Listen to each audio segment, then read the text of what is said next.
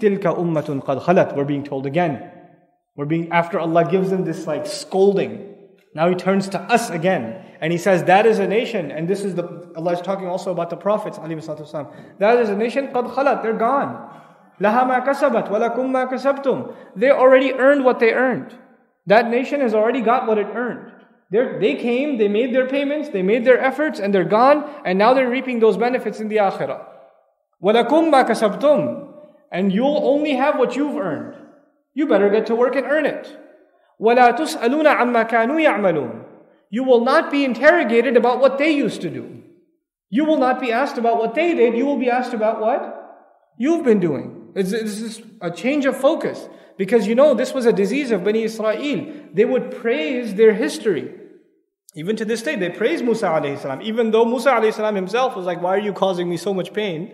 But afterwards, they, now you'll find they praise Musa alayhi salam. Even then they would praise him, and they would say good things about him too. But none of that praise would translate into action. They would praise the prophets, they would take pride in them, they would take pride in their history, their legacy, but it wouldn't translate into any action. They would just say, oh, how awesome they were, and let's go over the story again, and what a great tradition it is, how inspiring the story is. Now, can that become a problem in the ummah that we talk about the prophets, we talk about the Messenger of Allah, sallallahu alaihi wasallam? We're obsessed with praising this Messenger, alayhi wasallam, as we should, and yet, after all that praise, it doesn't translate into action? It doesn't translate into, well, that praise is supposed to lead to something. It's supposed to lead to a sense of allegiance and, and obedience. It doesn't translate into that. You know, my, my, my teacher used to tell me, Rahmahullah used to tell me, you know, that in, in some parts of Pakistan, there are like these nasheeds, naat is going on, right? And the guy is like going at it. He's just like, he's really into it. And people are like swinging and they're all in love with the Prophet. And the adhan is going on.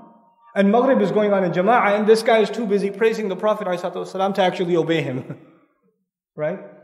What, you know, this delusion happens where there's a distinction between taking pride in your history and your legacy and actually becoming a part of that history and that legacy. So that shouldn't happen to us. We shouldn't be that, you know, that disconnect should never happen. And I tell you, that phenomenon exists in the Ummah today. There are people who love the Prophet of Allah, والسلام. They love him. They express that love for him in many different creative ways. Let's not talk about the legitimacy of those ways. Let's just understand that they have a genuine love for him and appreciation for him. They do. And yet, there is not even a, like a passing thought, a fleeting thought that maybe I love him so much, maybe I should try to be like how he was.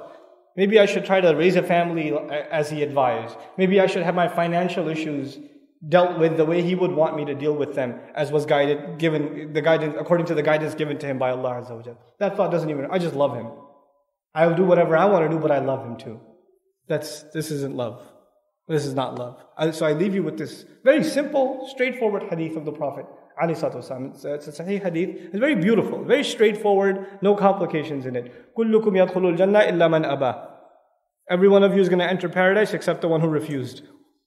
The Prophet told the Sahaba, every one of you will go to Jannah except the one who doesn't want to go.